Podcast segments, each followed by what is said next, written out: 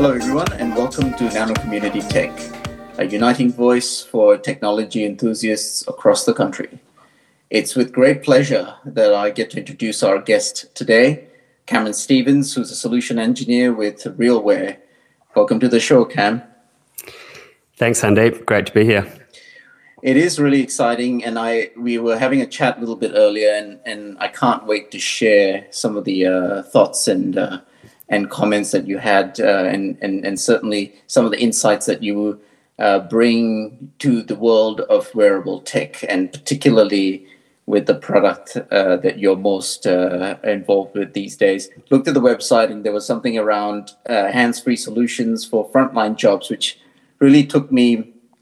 Uh, certainly took my attention, and I see that RealWear is involved in automotive manufacturing, oil and gas, healthcare. You guys are everywhere uh, with clients such as Volkswagen, Mars, BMW, Colgate. So I can clearly see this is, this is a, a, uh, a, a technology that's adopted by many. So, uh, but you know, I can only talk about it from a arm's length. That's why you have we have you on the show, Cam. Maybe a little bit more about your role and tell us a little bit more about RealWear. Thanks very much, Sandeep. And uh, yeah, so I'm a I'm a solution engineer at RealWear. Um, RealWear is a, the maker of purpose-built head-worn wearable devices for industry, and the flagship product, the the HMT One, and that stands for head-mounted tablet. Um, and really, it, it's the market-leading ruggedized wearable in the uh, in the market for um, for the industrial frontline worker. It's purpose-built for the industrial frontline worker, and and my role as a solution engineer is to work with organizations to uh, determine how they can best generate value out of uh, wearable technology and the development of connected worker programs. So, the end to end solution stack from connectivity, uh, the hardware, including the HMT1 or the HMT1Z1, which is the intrinsically safe version, plus the software stack and um, the integration with enterprise systems. So, yeah, that's a little bit about me. We talk about uh, wearable uh, technology that's uh, the HMT one, perhaps. Uh, maybe tell us a little bit more about how someone would use it and why someone would use that technology, and how is that better than what we currently have? Okay. Um, yeah. So look, HMT stands for head mounted tablet, as I said, and that is exactly what it is. It's a an Android class tablet that's um, been designed in a wearable form factor. So it's designed to be worn when you are actually performing work. And I think really the wearable space started in earnest back in the mid 2000s, around 2006, when the first iteration of the GoPro came to market. Um, I think that kicked off a, a wave of um, that's only continued to get better over time. But the first generation GoPro really set aside more the imagination um, in in the market. So we we were able to capture the experience that you had uh, in the first person, and you were able to do that hands free. So the the benefits that people uh, were gaining, you know, back then in 2006, Nick, Nick Woodman, the um, the inventor of the GoPro, he was a you know, a surfer, skier, motorsports enthusiast, and to be able to bring the audience into the viewpoint of someone that was on a surfboard or on a big downhill, downhill snowboarding run, uh, you were able to immerse yourself into that perspective. And that's really what we've been leveraging um, with the ability of, to have this first person perspective. And then with the invent of the, the iPhone just one year later, um, people were getting used to the idea that they were carrying around a computer with them. So we've combined, you know, in that mid 2006, 2007 era, a wearable camera with the computing power. And over time, that's continued to develop into what is now products um, like the, the RealWear HMT. But when it comes to enterprise, there's a few ingredients that you need to be successful. And, and they are ruggedization to ensure that the equipment can can effectively be used in an environment that is loud, noisy, dusty, dirty, uh, chemicals, ex- uh, exposure to chemicals. Uh, you need battery life for all day. Uh, you need, um, and, and, and the hands free capability. You need to integrate with personal protective equipment. But if you have a wearable that enables you to do all those things, the use cases are, are phenomenal. Um, and really, Sandeep, the, the key benefit um, that we haven't had in the past is this unencumbered, hands free ability to get a viewpoint from an industrial worker at the frontline work environment where they're physically interacting with tasks. So we can unpack a few of those use cases in more detail, but it's really leveraging uh, compute power and access to documentation, access to information, transfer of knowledge, not inside a crib room or inside an office, but right out at the front line, uh, at the edge where work is being performed. I guess my my question was around uh, the wearable technology that uh, I guess that that for most of us who are in the consumer realm uh, look at. So one that comes to mind, and we were talking about this a little bit earlier, was Google Glass, and uh, and that sort of thing. Is RealWear does the form and shape uh, that RealWear take on similar to what Google Glass is? So Google Glass isn't designed for the industrial frontline worker, um, and and RealWear is. Um, there's some similar capabilities of the of the de- of those two devices, but when it comes to ruggedization and being able to be working in industrial frontline, um, that they're not a comparable product. Um, but in terms of the use cases uh, in different industries, uh, there are some absolute crossovers. Um, but from a technology stack perspective, they're quite different. And a, a, an example of that with the RealWear device is um, the, the RealWear device has four microphones and the and proprietary uh, OS, uh, propri- proprietary operating system software that enables the ability for workers to control the device uh, totally with their voice um, in really high noise environments with significant, uh, you know, 98% accuracy over 95 decibels and into the 100 decibel range. So those are the types of differences. Um, other differences with products like RealWear and their, and and some of our competitor products um, uh, are the ability to have so both Google Glass and RealWear have a monocular display, so only one eye gets used. Um, so it's a they are reality first device versus a digital first device. So something like the Microsoft HoloLens is really digitally intensive and requires both eyes to see the images and requires um, probably more attention to be uh, taken away from the real world. Uh, whereas the uh, the RealWear device is a reality first device where it's real world first and then you're provided with heads up information as you require it so let's unpack that for a bit because uh, i think it, it's quite exciting to see wearable technology in in sort of the industrial space. And i'm you know i'm imagining someone uh, high up in a uh, wind turbine farm and they're trying to fix a problem up there. And uh, and they're wearing one of these wearable devices and it's head mounted uh, and they are seeing some cool stuff happening on the screen uh, potentially instructions or documents or stuff that helps them actually fix the problem up there. Of course, these are dangerous situations and dangerous locations. Um, is that is that kind of where we're going with this kind of wearable technology?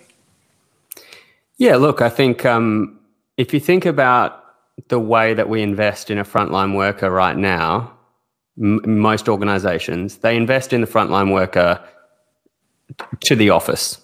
So they're well set up in the field office.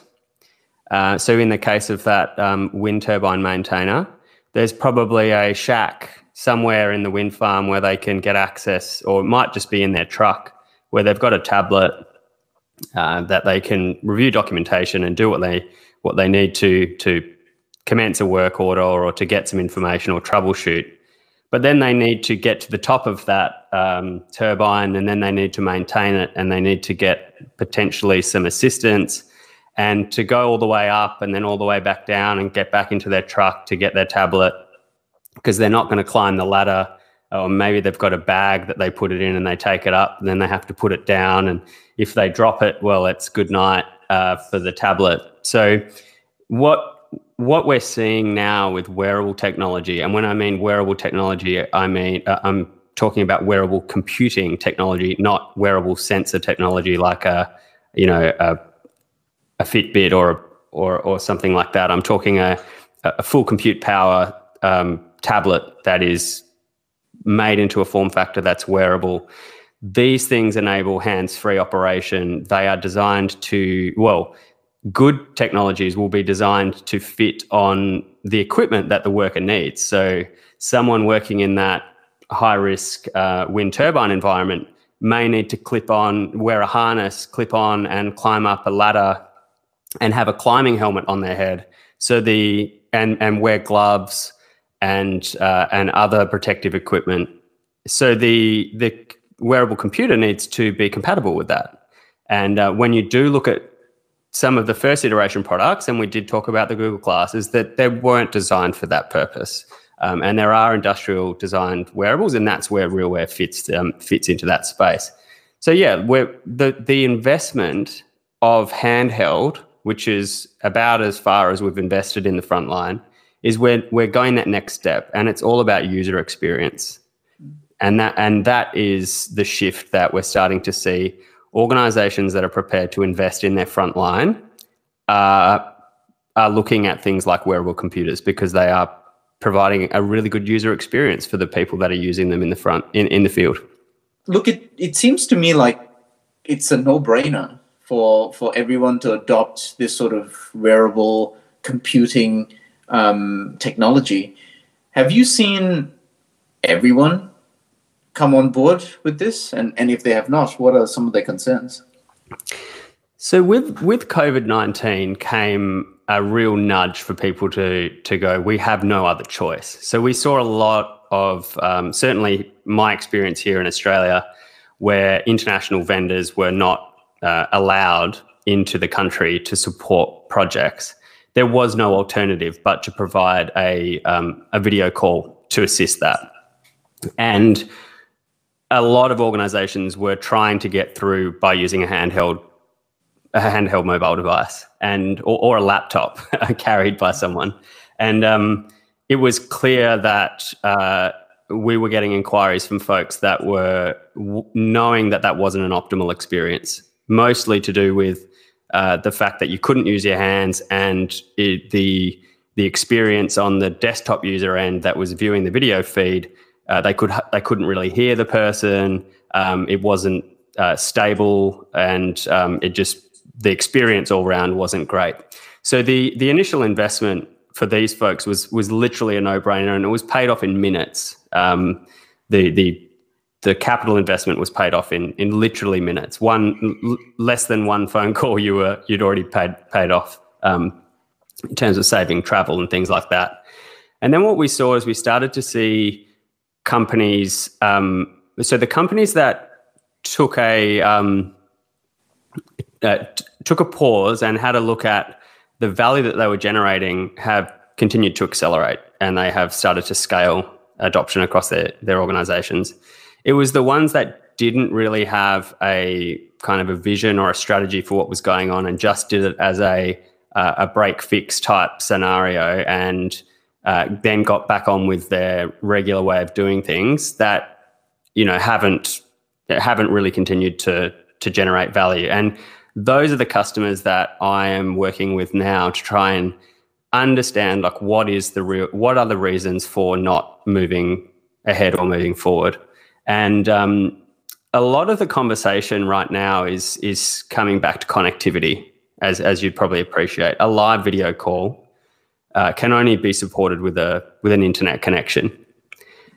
The beauty of that, uh, from a um, a strategic direction, is connectivity is only getting cheaper, uh, more available, And we're even seeing things like the Elon Musk Starlink program providing connectivity anywhere in the world, and even uh, uh regular standard um, BGAN or VSAT satellite systems uh, enabling quite low cost calls. So as we start to see the connectivity discussion dissipate to become cheaper and more available, I personally don't see why there would be any reason that folks would not have this as a standard toolkit. So as the connectivity gets better and we're seeing uh, Wi-Fi 6, we're seeing uh, 5G, uh, we're seeing satellite and low orbit satellite systems, and we're seeing the extension of regional networks of 4 and 5G once we start to see that um, our high risk locations are covered well with connectivity, there really isn't an excuse to be not using this gear or this type of gear anyway. Yeah. And I think that, uh, and that, I guess, if you apply it to the Australian context, we have a, a vast nation. And this sort of uh, broad coverage of wearable technology generally across the board, I think it's a it's only just going to get better especially given our regional support required and so on. And and and you know, and as you know, COVID nineteen has um, made it uh, uh, made us rely on ourselves, the talent that we currently have. So I think this sort of uh, technology will only make it better uh, for uh, organizations across the board to actually be able to hire people who who are not location uh, dependent and so on and so forth. Are you seeing that sort of trend also um, in your conversation? Absolutely. We're, we're certainly seeing in the mining sector with automation comes a shift in the profile of the worker that still remains on site. And that worker now requires assistance more than ever, multidisciplinary assistance.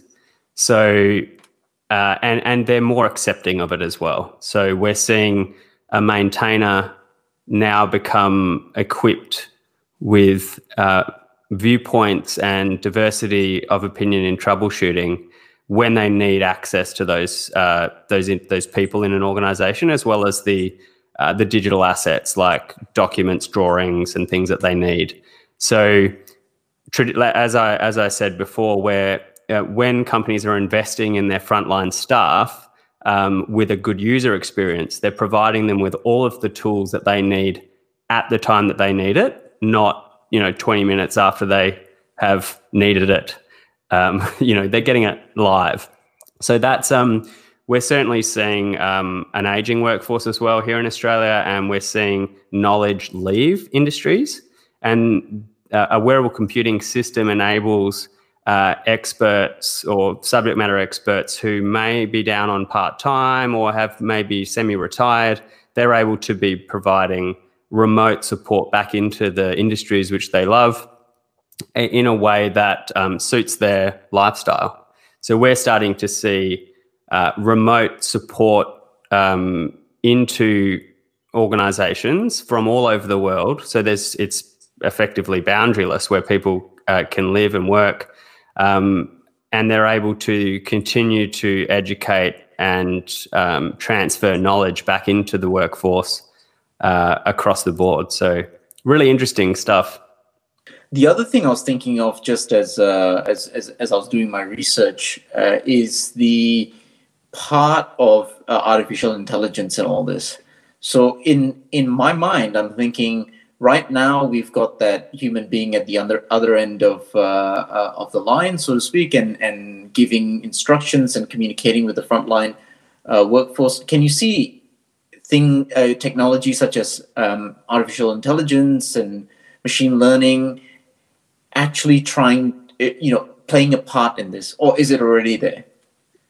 I put this under the banner of data science. So data science more broadly is um, gaining traction in terms of if we can provide insights to people and support that with um, computers that are able to then uh, mine in that that that information that we're providing, that data that we're providing to provide additional insights and potentially predictive insights, then um, we're seeing organizations generate massive value out of that. What a wearable computer does is it provides a better user experience to capture audio visual data and to in, uh, interact with sensor data when you're physically in the work environment. So, what I am seeing with organizations is rather than, um, so let's talk about a maintenance task where uh, the, a pump is pulled apart and there might be a seal in that pump that has been degraded.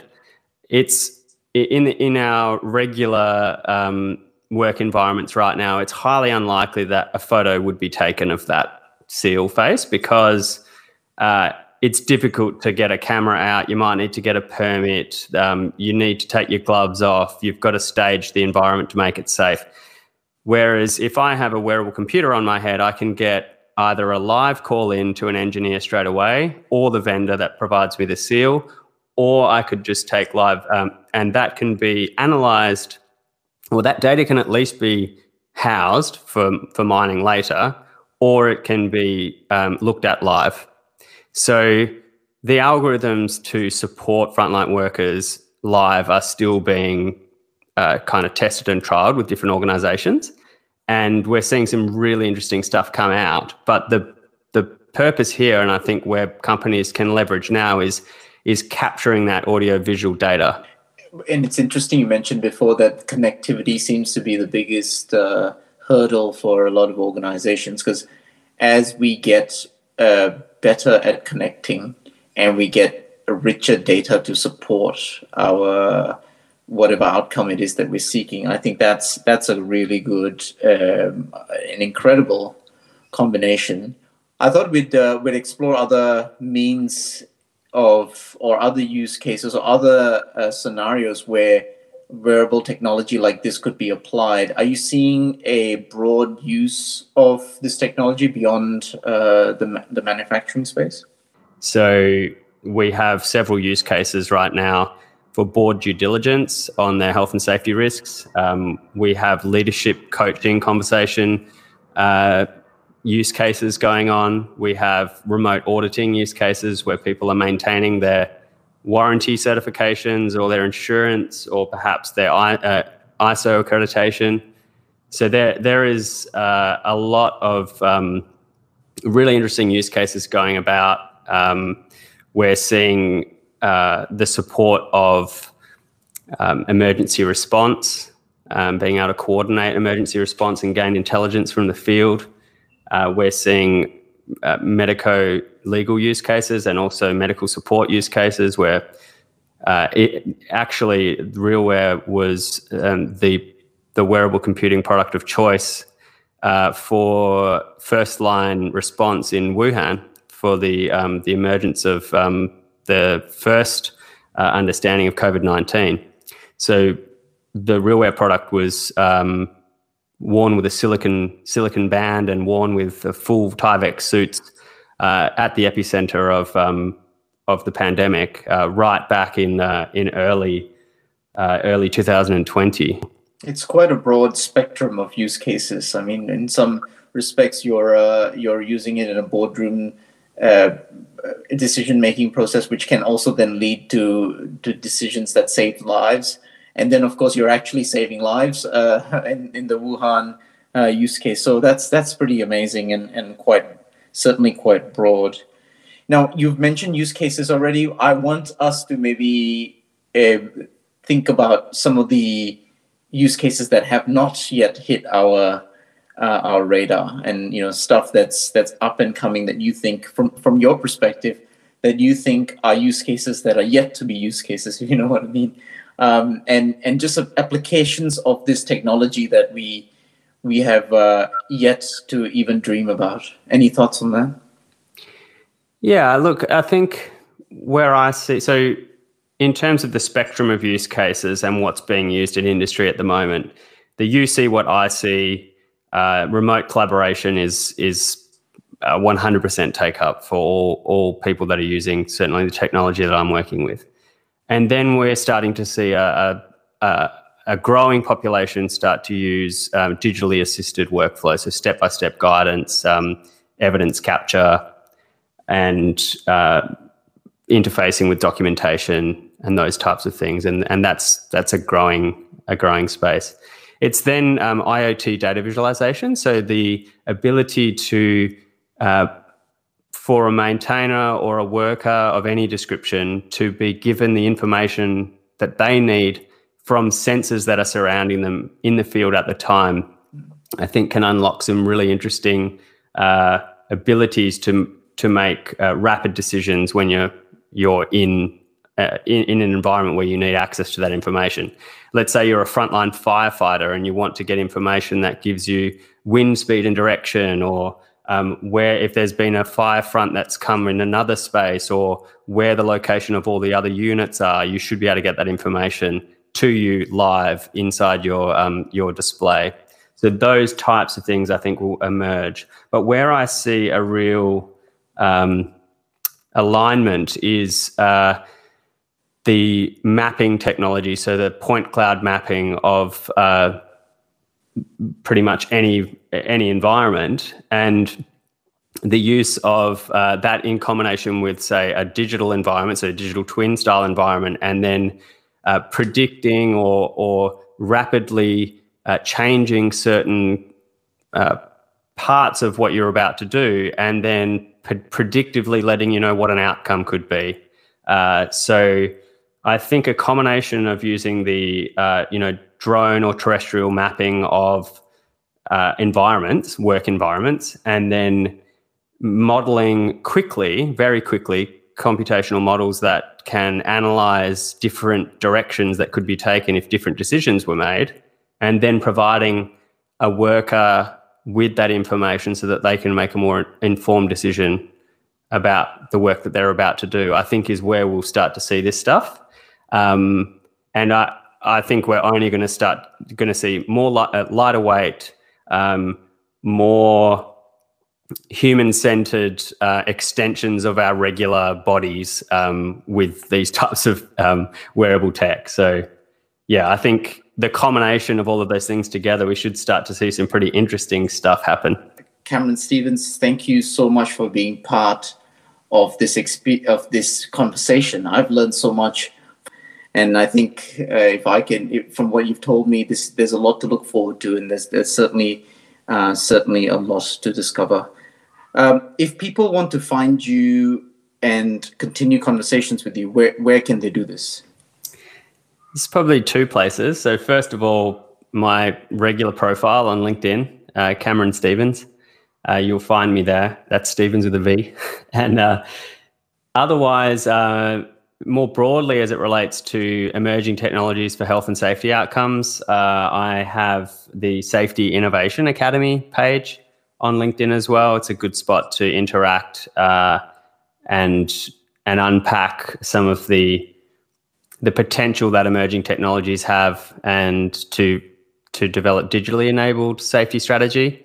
And that's a, a, a coaching and consulting service that I provide independently of um, of technology and um, uh, technology vendors. So, two spots to find me. Um, LinkedIn is probably definitely uh, easily the best place to find me to start with. So, um, looking forward to a few DMs in my inbox. Fantastic. Thanks for your time, Cam Stevens. Um, we'll wrap it up there. Thanks. Thanks, Andy.